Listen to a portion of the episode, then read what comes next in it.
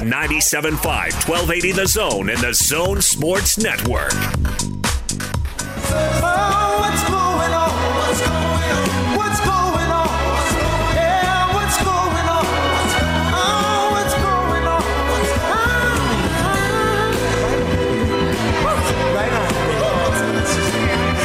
Gordon, we have some NBA news before we get to what's going on here on the big show. Gordon Monson, Jake Scott, 97.5 and 1280 The Zone. We'll get to the highlights of the day across the Zone Sports Network coming up here momentarily. But Adrian Wojnarowski of ESPN reporting says ESPN sources as the NBA models a 22 team format for a July 31st resumption in Orlando, the proposed timeline for teams as the last possible date for an NBA Finals game uh, seven is October the 12th.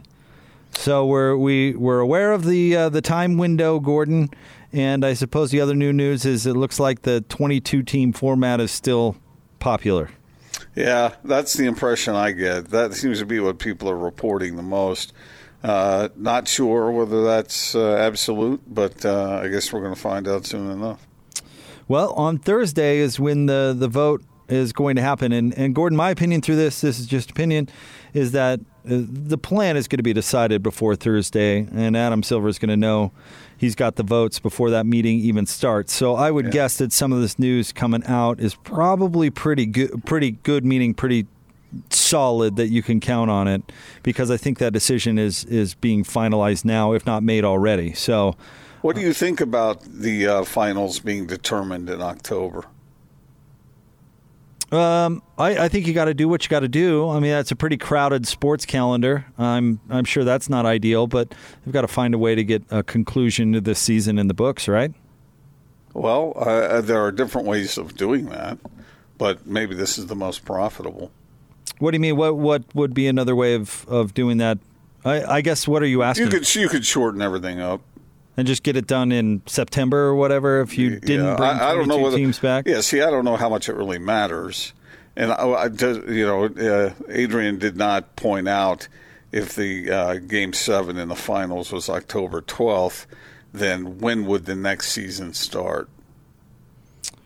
Uh, I mean, all we've been hearing is is sometime around Christmas, right, or maybe a yeah. little bit earlier. So that would uh, not be a huge layoff, but it would be some off season for those finals teams. But you if think, you're not you in the 20, a lot of people say people aren't even paying attention to the NBA until after football season ends, anyway. Hey, you know? yeah, not true in this town, but I know. think it's impossible to capture the attention of everybody for the entire NBA regular season. I, I don't want to see it moved personally. I don't I don't want to have NBA basketball over the summer, plus it interferes with international basketball, but I understand that I might be in the minority on that. It's just different. It's just adjusting to something new. And what there's nothing magical about these dates other than the fact, like you said, that they'll be going up directly against football, but they do that anyway. They do it you know? some. Um, so I, I, I don't know. In, in in today, I'm fine with this, Gordon, because this feels like a good compromise. I'm a compromise type of dude, and this is uh, this is the league saying, okay, well, we're not going to bring everybody back. We do have safety in mind. Uh, you know, obviously, logistically, if they couldn't pull it off, they wouldn't even be talking about uh, 22 teams. You know, they're taking into account some teams that are still competing for the playoffs and uh, they're not going to make it some big extravagant thing. This this feels like a decent compromise to me. You you mentioned the time off for a for an NBA Finals team being short. Well, how about the time off if you're on a, a team that's not part of the 22? Yeah. you know, that's a long, long that time. That is a long time not to be playing basketball. Yeah. So this this feels like a pretty decent compromise to me.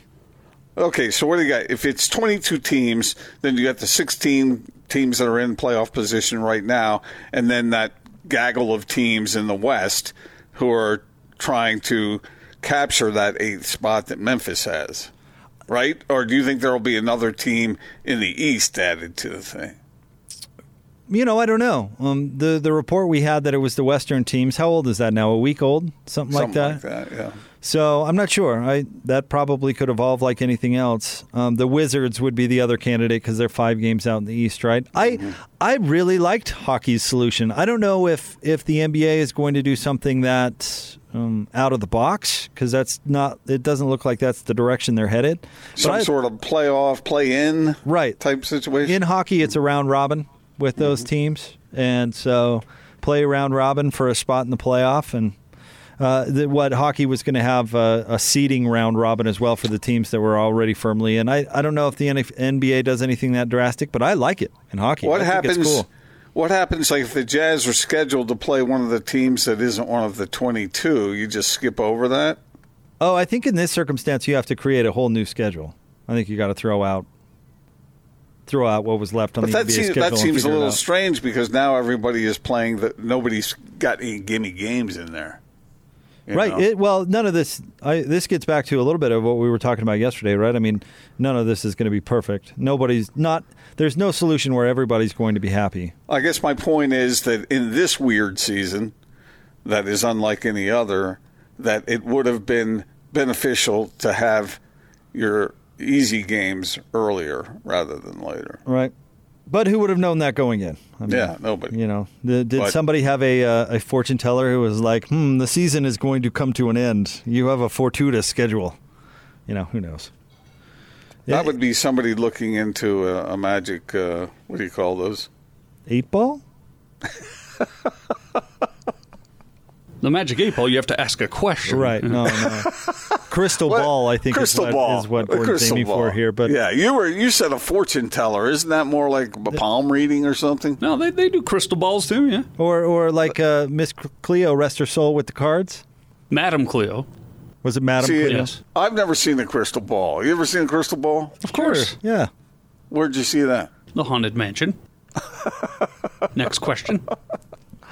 Uh, so, if you're just joining us, the news uh, basically Adrian Wojnarowski put out uh, about 10 minutes ago is the NBA models a 22 team format for a July 31st resumption in Orlando.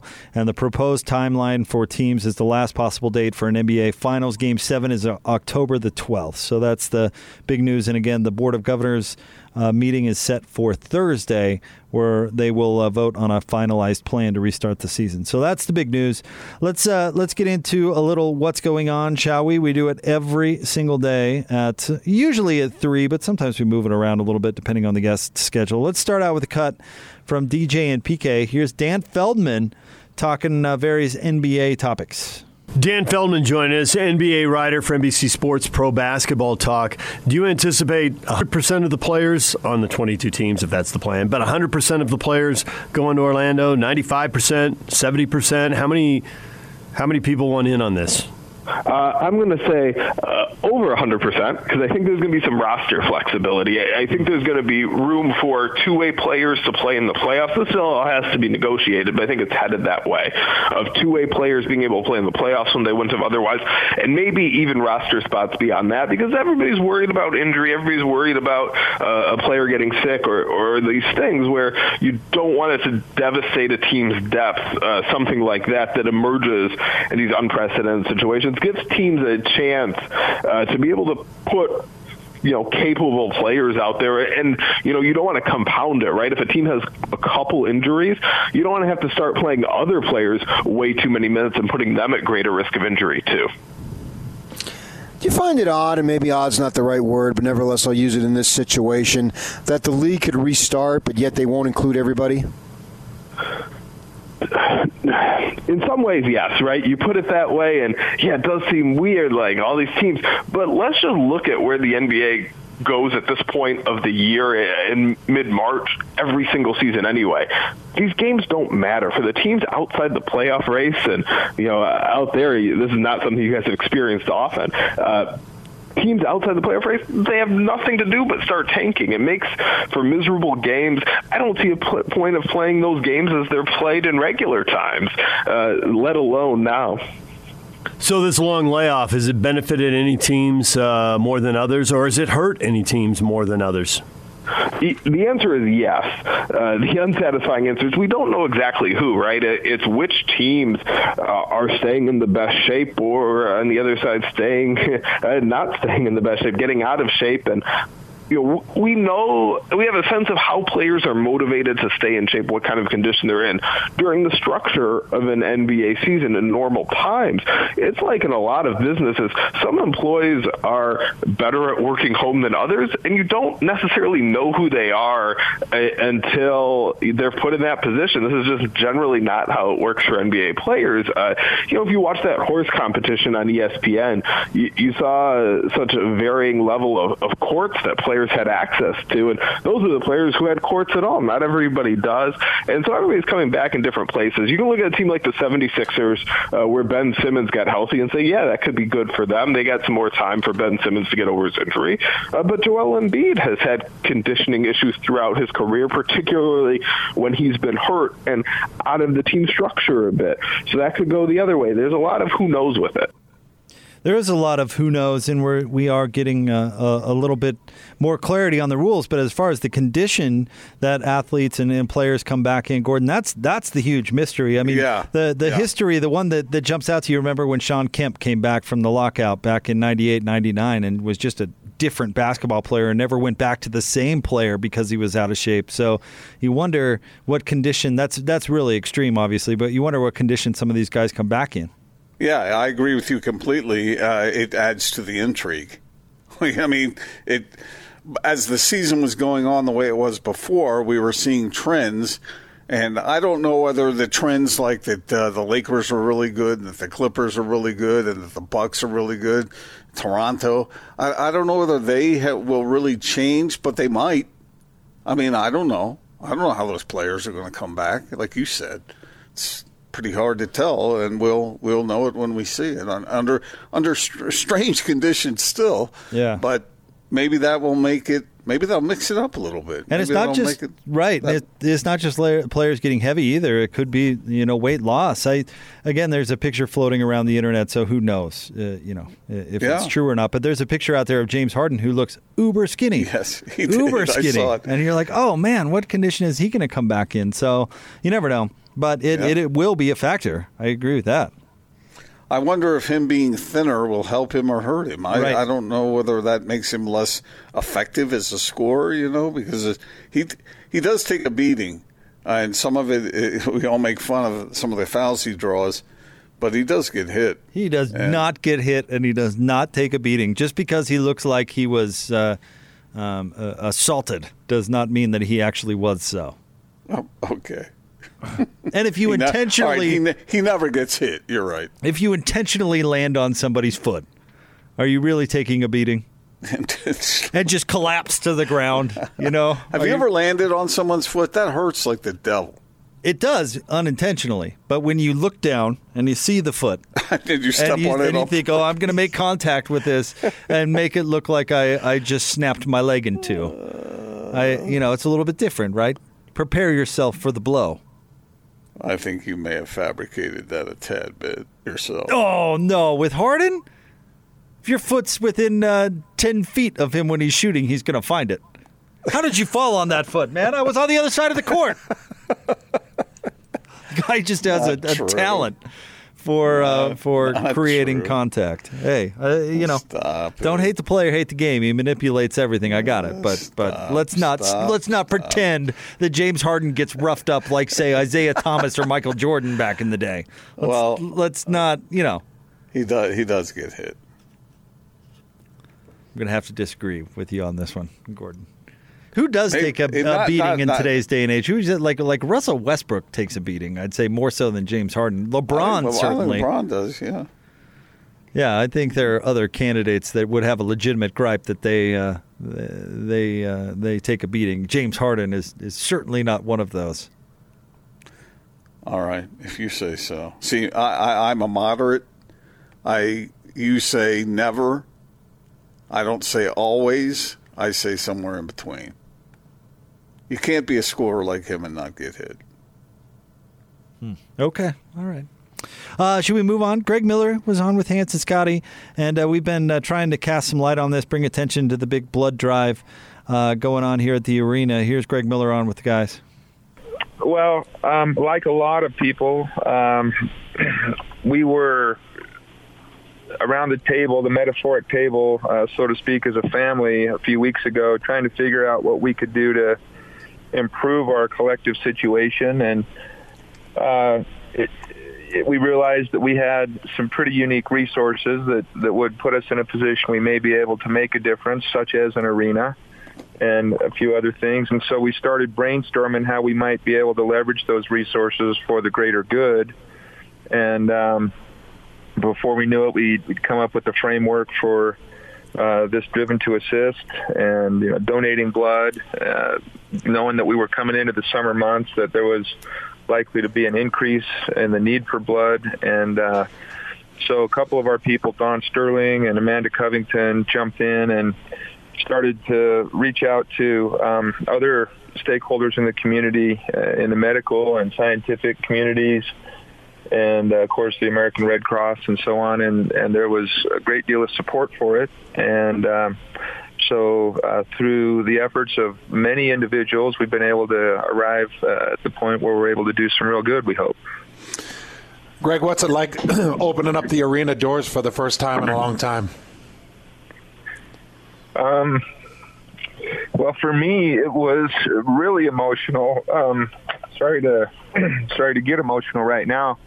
I'm still at the arena, and the last time I was here was the night that we played Orlando, and uh, it was the last Jazz game uh, that we that was played before the COVID shutdown, and um, so I haven't been here since. And as I was pulling in the, the back ramp today, and uh, you know, just a beautiful spring day, like I like I spent a lot of with my dad in that Falcon convertible when he was with us. Um, I remembered the playoffs um, from the, the Stockton and Malone and Sloan era. And I was just kind of overcome with emotion. And then to walk into the building and see it lit up and see just a few people in there, but to actually stand in the in the arena was a big deal. And you can tell it's hit me pretty hard. And um, I would just like to get I know a lot of people feel the same way. I would I would just give anything to see a ball game in this building again. That was Greg Miller on with Hans and Scotty earlier today, and you could hear him uh, obviously get uh, emotional. I think we all would love to see a ball game sooner rather than later here in this building. But just to, to get the word out again about the blood drive, the Driven to Assist blood drive going on here at Vivint Smart Home Arena, you make an appointment, uh, so no lines for you. You just come down and get it done. Uh, but you have to get online to redcrossblood.org and then type in the sponsor code LHM, and it'll walk you through it. And uh, I know, uh, you know, giving blood is uh, Gordon, on, on top of your list, it's so very important, and uh, the the demand certainly is there, constant throughout uh, even a pandemic. So uh, important work uh, that uh, Greg Miller, his family, and the Larry H. Miller Group of companies are doing. Yes, I agree with that completely. terrific cause, and you know, get on over there and sign up and, and donate blood if you can. It's it's a, a terrific opportunity to help help out the community. And you know, in hearing Greg get emotional like that, it imagine what that would be like to have that as a part of your family legacy. That building, yeah. you know. Mm-hmm. I always thought about that when when Larry and Gail would walk in that building. It was it was their building, you know. And Greg grew up uh, seeing all this, uh, and, and he it must it must feel like when you're walking across that court, it's like walking across your living room you know, and to have it be empty, uh, vacant for all this time. And he said he would give anything to be able to go back into that building and see a basketball game. That's that's a connection that runs deeper than most people can imagine. Yeah, pretty. You know, pretty cool to get that um, sincerity in in his voice and how much it means to him. That's that's awesome, and yeah. hopefully it inspires some folks to to help out and to donate blood. Again, RedCrossBlood.org uh, uh, promotion code LHM, and uh, you can get signed up to do some good. So big thanks for Greg was on with us last week talking about this, Gordon, and glad he came back on the station uh, to to promote this uh, this event. And again, I uh, Gordon, it's it's going on down where the floor would be, and I poked my head in the the portal here across from our our studio, just to kind of give it a look, and and they're down there spaced out and uh, and you know they're doing the appointments as opposed to a line, so they've got your your safety and your best interest at, at heart. They're just trying to help folks out. And as a, a, somebody from the Red Cross jumped on with DJ and PK promoting this, and and uh, he said something that made me laugh. That uh, you know cleanliness, safety, and sanitation. That's that's what the Red Cross does anyway. So this Yeah. this whole situation has not been much of a leap for them. So keep that in mind, and uh, if you can, please help out.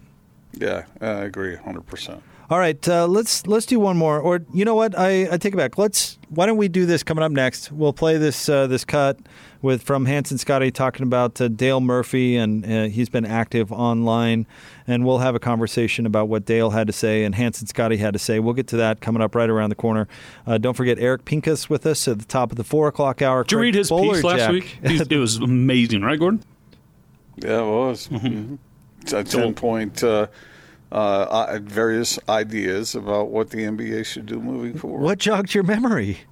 I, I just. Uh, It just came stopped and- back? yeah, I stopped and thought about it, and I remember. It's it's an unforgettable piece of work there.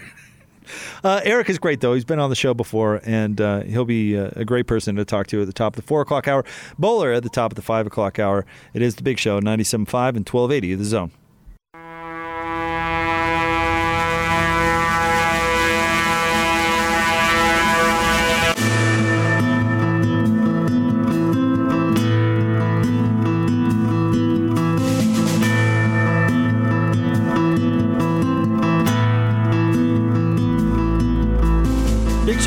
Monson, Jake Scott, 97.5 and 1280 The Zone. This one goes out to Zach on a Total Request Tuesday.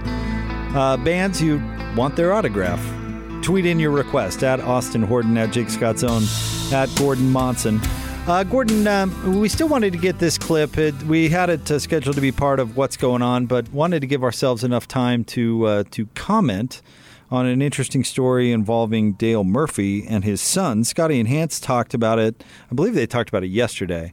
And uh, we wanted to get this clip because I certainly am, am curious to your thoughts. Let's uh, here's uh, Hans and Scotty talking about Dale Murphy. One story I wanted to talk to you about was what happened with Dale Murphy's son. Yeah. And Dale Murphy, former Atlanta Brave. If if you don't know Dale, he is a staple in this community. Uh, he's a friend of the Hans and Scotty show. He's been on with us a couple of times. Yeah. And we absolutely love him. And um, he had a, a I, I guess, uh, a personal story and a situation that happened over the weekend where he said that his son nearly lost his eye while he was peacefully protesting. And he claimed on the, the post that officers had fired a rubber bullet and one of them hit his son right in the in the, the face next to the eye. Yeah. And I and I know there's some confusion because you'd think oh it hit him in the eye. Didn't actually hit him in the eye. It just hit him right off the side of the eye.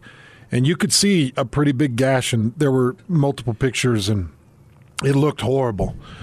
But he's saying that his son was protesting George Floyd's death while he was in Denver, Colorado, and that's when cops opened up fire with the non-lethal weapons and one of them hit his son. He said that uh, he's crediting people that rushed him to the hospital. He said that there were people that were handing out glasses, and it was those people that rushed him to the hospital and got him help pretty quickly. He, they're gonna his eye will be fine, but his post was um, it was heartfelt, Yeah. and very personal. After he uh, after he talked about the his son and the accident, he said other and, and that he's going to be fine after going to the emergency room. He said others were not so lucky and will be permanently disabled due to excessive police force.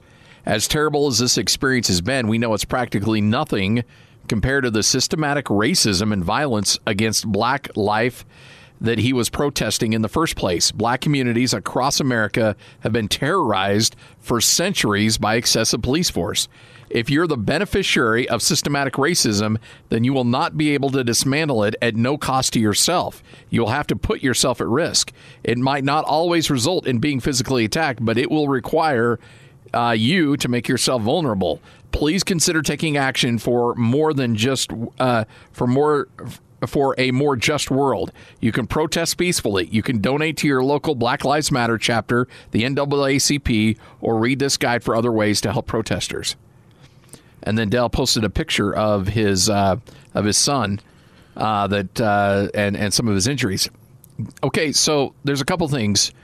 When people who normally stay out of social issues, who normally try to just focus in on the game and try not to get involved in political issues, for Dale Murphy to make these comments and Dale to come as strong as he did on Twitter is very un Dale Murphy like.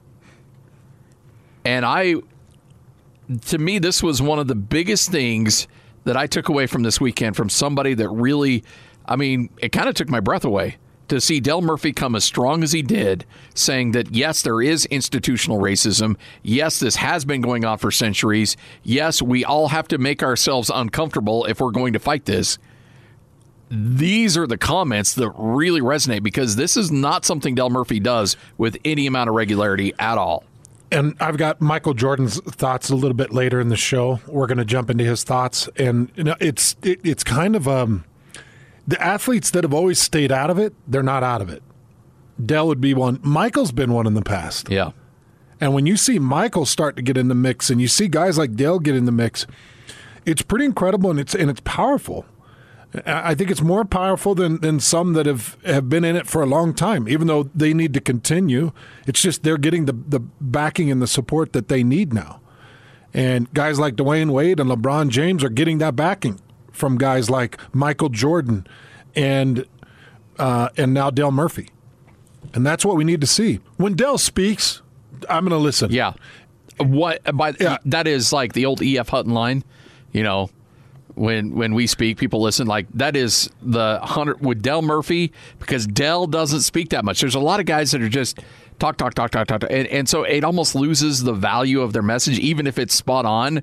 It's just like okay, he's talking again, whatever. But when Dale speaks, it's like Dale doesn't do this at all. Mm-hmm. And so when he comes and comes as strong as he did, you notice. You absolutely notice. So laying laying out the, the situation with Dale Murphy and his his son protesting there in Denver, um, really uh, avoided catastrophe. Could have lost an eye or, or worse with a rubber bullet, and uh, inspired Dale to to make some pretty um, to the point statements. And and I guess what I like about it, Gordon, is it's a Dale has a different audience, right? And this is somebody who's t- speaking to people who may not have heard that message through uh, the the own information that they digest. I, I get back to uh, we we had a discussion yesterday about Rush Limbaugh going on with the Breakfast Club. Very different sides of the media and, and them going on both uh, shows. And I can't help but think either audience, you know, doesn't hear much of that point of view. And I thought Rush or uh, the, the the Breakfast Club being aired during Rush's show I mean, I don't think Rush's audience hears much of that point of view. And so I, I, look at Dale Murphy, who's talking to a different type of audience who may not always get that message. And I think that can be powerful because I think that's how conversation starts. Yeah, I, I agree with that. And I agree with what Scotty was saying. Dale Murphy, for those younger folks, don't remember what a great baseball player he was. Two time NL MVP uh, had a great influence on uh, because the the Braves games were on uh, Turner's, uh, you know, uh, what was that called? TBS, yeah, I guess mm-hmm. it was. Yeah, right. And those games were shown all over the country, and people became huge Dale Murphy fans. One, he had charisma. Two, he was a good-looking guy, and three, he was a great player, and everybody loved him he wasn't a guy who created waves. He wasn't a guy that sought out controversy. He was a guy who showed up to play baseball, play it hard, play it well, play it to the best of his ability, and to be a good person. And that's what he was. Yep. Everybody knows that about Dale Murphy. So when Dale Murphy comes out and speaks, just like everybody's been saying, when he speaks, you listen to what he has to say. Because he's not, you know, he's well intentioned you know he, he has everybody's best interest at heart, and uh, uh, it's a really effective. And I hope and there are a whole lot of people out there in the community who may not be two-time NL MVPs, but are very good people who are well respected. Uh, speak out, do what you can to uh, to to to make the world a better place. You know, I- I, I respect Dale a lot, and and uh, I heard uh, I heard Hans say he's a friend of the uh, Hans and Scotty show. He's a friend of everybody's Yeah. shows on this station. We've all known him for for a long, long time, and uh, nothing but respect for that guy. When we we've done finds with you, where you find people, you actually find Dale once a long time ago. Do you remember that? Where you find Dale Murphy? That was I pretty I funny. fi- didn't I find him a buck. I can't remember what it was. He was he was a couple minutes late for an interview or something like that. Oh, and we him, even brought that up with him, and he said he would be more than willing to pay He the did, fine. he did say that. I Uh, have a friend. I have a friend who, uh, back when rotisserie baseball was just starting, uh, this was a friend of mine at the Times, and uh, he he was an editor there, and he went out. He had he had Dale Murphy on his on his uh, fantasy team, so. Dale had started that season really slow, you know, and uh, the Braves were playing the Dodgers, and so my buddy he goes over for to watch BP, and uh, he uh, says something to Dale. He says, "Hey Dale, you know I got you on my on my rotisserie league, and and uh, and you're you're hurting my team right now." And Dale, he said, and this this editor, he he said, Dale said with such sincerity, he said, "Man, I'm sorry. I'll try better for. I'll work harder for you." he said he walked away a huge Dale Murphy fan because that's not your typical response from a major league ball player. And I don't think he's your typical uh, human uh, and major league ball player. And and uh, just to echo uh, what you were uh, talking about a little bit, and, and what Scotty was saying on on uh, Dale about you know he doesn't. Um, Speak often, you know, uh, passionately, but he's not afraid to do so, which I think makes it more powerful. I mean, they're totally different situations, of course, but you know, the last major issue I remember Dale Murphy being really outspoken about was the steroids in baseball, and he was worried about kids, if you remember, right? To the mm-hmm. point where I believe he wrote a book, but he was worried about the influence on the next generation, not only with taking drugs itself, but also the the moral um, decisions that, that come with that, and he felt very strongly about it. And and I, I remember his voice being very loud. And in this, I, I think you know the fact that he's not afraid to speak, but as Scotty was talking about, is he's not speaking out in every circumstance. I think amplifies his voice when he chooses to use it. Here, here. So uh, I thought uh, that that was great, and this circumstance hit home for him. And you know, you may look at his family and say, you know, that's the last family I would have expected that, but he's obviously very proud of his his son, and uh, uh, and uh, uh, unhappy with. Uh, what eventually happened and decided to speak about it, and I'm very glad he did. I think that's I think that's great. Hopefully, people listen to his voice, and it's uh, one of those amongst others that that uh, are are just trying to do some good. All right. Last time, last time I checked, uh, I think uh, peaceful protests in this country uh, encouraged. Right. I mean, it's part of the American fabric. Okay, then. It has been Let for let a long you time. know, yeah. Let it happen without without hurting people. And luckily, here in, in Salt Lake last night, um, when, more protests were happening, it was a very peaceful affair, and I'm very grateful for that here in, in our community. So, with a, I know there were a couple of instances, but for the most part, a very a very peaceful situation, which is which is uh, terrific, and again, very happy about. All right, uh, we've got a Mountain America market update coming up next. Eric Pincus at the top of the four o'clock hour, Bowler at the top of the five o'clock hour, 97.5 and 1280 the zone. If you feel that it's real, I'm on trial. Shout out to Bark Ruffalo, who wanted a little Elton John on a total request Tuesday. Wait, wait, wait, wait. Bark? Yeah, Bark with a B. Bark Ruffalo. So not the not we the wouldn't actor. like him. We wouldn't like him when he's angry. Would we? no. All right, it is the big show. Gordon Monson, Jake Scott, 97.5 and 1280 The Zone. Time for another Mountain America market update. Let's get out of the zone phone. Joining us now from Mountain America Investment Services, Sid Soria with us here on the big show. Sid, hello. How are you? Good. How are you doing? Hey, we are doing just terrific. Let's talk about those markets today. How are we doing? Uh, sounds good. Uh, among all the bad news we tend to hear about, the market was actually up today. Uh, most of the broad indexes were up about 1%. Uh, the Dow is up about 267. Uh, interesting little statistic: the uh, S&P 500 is actually up 38 percent from the the lows that were instigated by this virus. So, uh, quite a quite a turnaround for the market so far. So, in these conditions, uh, do you have any uh, advice or tips for our listeners? Yeah, uh, you know, a lot of times I got calls right around the end of March. Uh, clients, you know, concerned about the market being down, wanted to do something different. And uh, a lot of the advice I gave them is just to stay pat, stay with their long-term objectives. Uh, and, you know, this market has come back uh, a lot, and, and a lot of clients who got out might have missed out on that. So uh, the biggest tip I can give people is uh, try not to speculate, try not to time the market, uh, try not to, you know, get too concerned when you see some volatility. In the long run, the markets tend to go up more than they go down, uh, and to stay long term with your plan. Sid, we appreciate you dropping by the show. Thank you very much. Thank you, guys. All right, that's Sid Soria from Mountain America Investment Services, and that is another Mountain America market update. The investment products sold through LPL Financial are not insured Mountain America Credit Union deposits and are not NCUA insured. These products are not obligations of the credit union and are not endorsed, recommended, or guaranteed by Mountain America or any government agency. The value of the investment may fluctuate. The return on the investment is not guaranteed, and loss of principal is possible.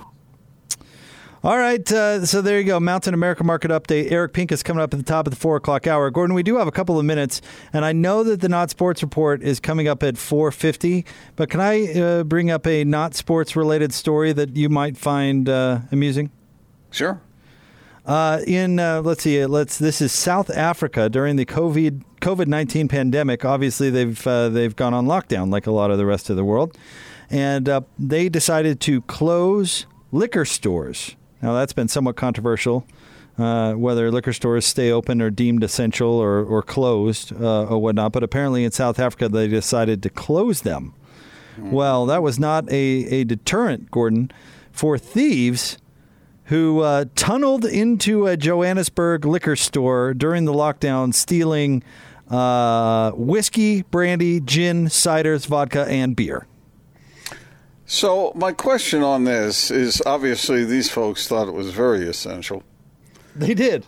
Uh, unless they were going, were they going in for the pleasure of uh, the uh, the imbibing, or were they going in to resell the liquor? I don't know. That's a great question because they stole a lot of it. Uh, I don't know what the what is the currency in South Africa. Uh, this says R the you know this the the sign for their currency three hundred thousand. Mm. So I it sounds like a lot. Okay, so the rand, the rand, South African rand, the uh, three three hundred thousand rand. So how difficult is it to tunnel into something? Well, they went through concrete, solid concrete. So it's solid concrete. Be, How do you do that? Okay, let me read this. The manager of the store discovered the theft and a large hole in the floor when she entered the store on Friday. She was returning to prepare for the store's reopening under level three on Monday. "Quote: With alcohol in high demand during the lockdown, the store was secured from the outside throughout. The suspects avoided the mail." Uh, the male's main entrance, or excuse me, male's mall's main entrance, and instead used electrical and stormwater tunnels beneath the shopping center to gain access to an area beneath the store. Uh, they then tunneled through the solid concrete floor directly into the shop. So there was an, an existing tunnel that ran near the shop. Well, they went into they, the sewer they, and then they got below it from there. Yeah. Okay. Um, wow. I, I just, I, I, I can't think of anything that I would want so badly that I would uh, tunnel. Cheese? For. You wouldn't tunnel uh, into the cheese store if they, they put the, the cheese supply on lockdown. You wouldn't get out the jackhammer. Obviously, this was uh, an investment on the, uh, whoever did it on their part. I would they think were, so too. Yeah, yeah, they weren't looking for a good uh, bit of liquor. It, it says here themselves. It says here it is unclear how the thieves uh, knew where to tunnel, uh, nor how long it took them to get through the thick concrete floor. But they returned a few times to steal a large amount of stock. I'm not oh, addicted no. to cheese, but I like it a whole lot. Do you, so, uh, do you think it was an inside job? I don't know. How would they know exactly where? I mean, maybe they had. No, I mean, if, if you went into the sewer under a building you knew well, Gordon, I still doubt you would know exactly when something was right above And, you, and right? you got to have that wet concrete saw or whatever, the right equipment to Yeah, get in there. to do all this. Well, you could go buy one. A wet concrete saw? That can't be cheap. I'm not sure they have those at the pawn shops. huh? and somebody would notice. You would think if you were using that kind of equipment. And they're although, not light. although the mall was vacant, Uh, so true, yeah. yeah. maybe maybe people wouldn't know. But I thought, how about that? Somebody tunneling into a liquor store. And, and had a chance to go back several times because, of course, if it's not open, you know the the people who are running the thing probably are sheltering in place at home. Yeah, you don't even have to be quiet. Well, how about that for a caper? I'm going to figure out a way to tunnel into Gordon's house. If you wake up uh, and uh, everything's gone one day, Gordon, look for a tunnel in your basement. There's nothing of value here. What about the the? That's the, what uh, someone says when they've got something of value. Yeah, there. right. I mean, what about the like half a million dollars worth of cars that are in that garage? Well, come on now. Stop it. That's just in the garage. That's just in the garage. Well, those are of value. Jake, I appreciate you saying this publicly. Uh, Oh, it's not true, Gordon. I'm exaggerating. and he lives at of. 123 Main Street. Yeah. oh man, uh, it- yeah. I mean, ambition. Someone was very ambitious. That is ambition. Well put. That is that is some serious ambition and a lot of work, by the way. I kind of I kind of am glad these guys are going to make some money because that took some real effort. You think they're going to get away with it? Do you? I I don't know how would they find him. Jake's the only person on here Do going, they- "Hey, they found a job." They, Are, they uh, found some are big liquor- Tough to do these days.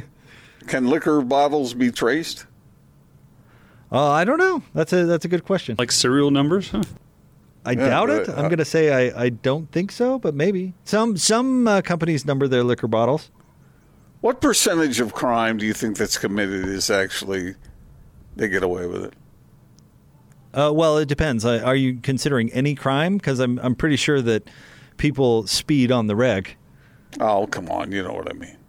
Well, that's breaking the law. What do you mean? Like, uh, are we talking felony level? Where are you drawing the line? yeah, any crime you don't commit. That's a good point, Austin. any crime Gordon doesn't commit, how many? Uh, what percentage do you think people get away with it? No, I just you know. m- uh, uh, So okay, that includes it- speeding let's and- it- and some- and call some it- white-collar no, work. No, let's call it major crime. How how how much of that do people actually get away with? Probably more than you'd be comfortable with, I'd guess. Parking stall lines are merely suggestions. I mean, think like about if so, if somebody steals a uh, a Monet painting or something, uh, do they get away with that?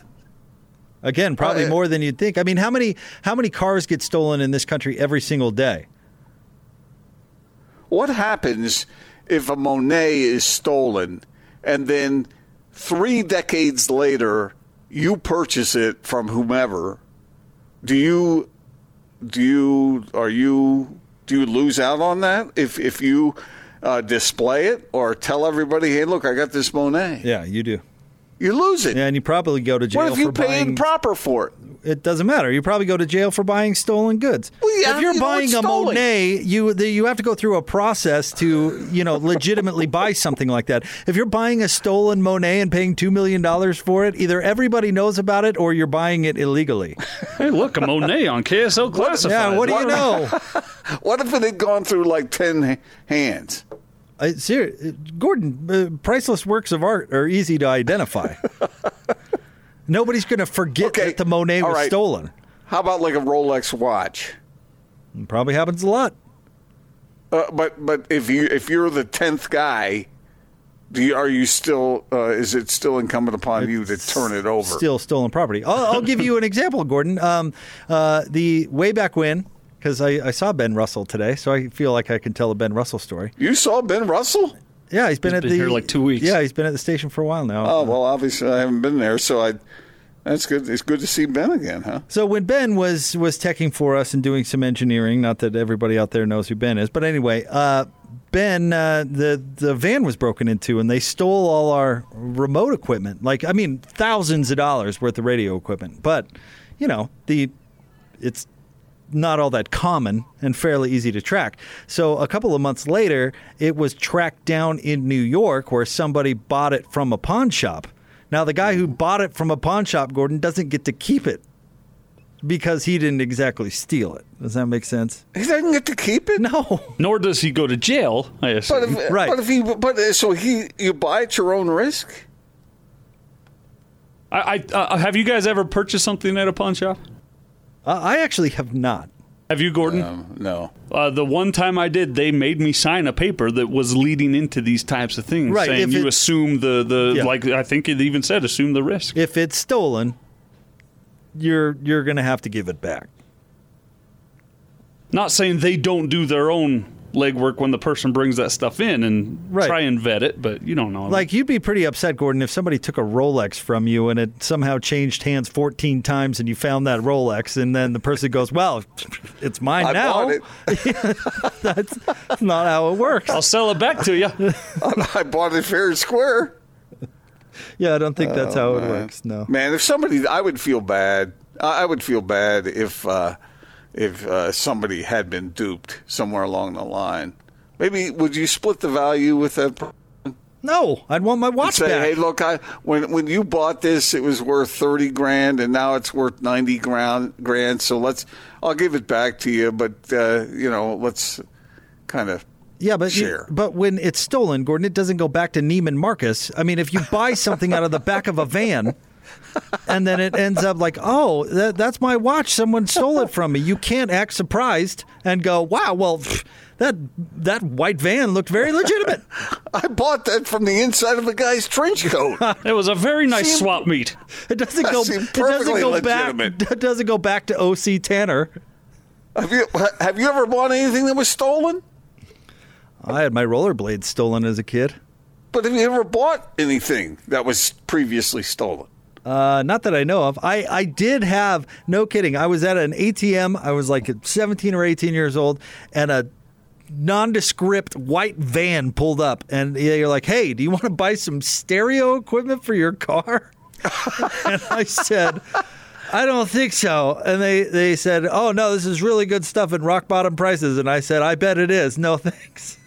I think I'll pass. I know a few police officers you might want to talk to. I And I've actually talked to a number of people that have that same story. Really? So I wonder if it was something like one particular group that was doing that for a while. Wait a second. If someone's willing to go ahead and steal something and then try and sell it to you when you're at an ATM somewhere, wouldn't you worry about uh, you not being held up?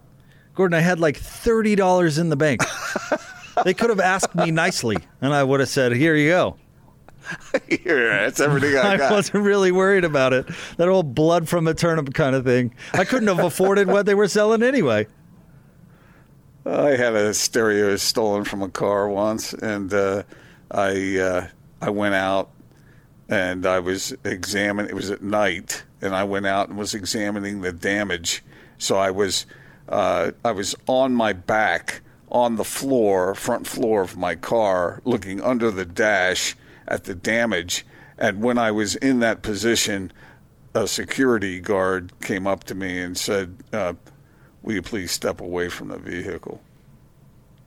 And I said, Where were you about an hour ago?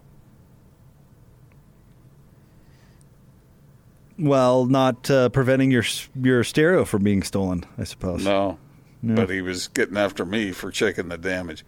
All right, uh, we're over. We're way over. We'll have the actual not sports report, which I'm sure Gordon will have a much better story. But that's coming up at uh, 4:50. So stay tuned. Eric Pincus is next from the Bleacher Report on 97.5 and 1280 The Zone.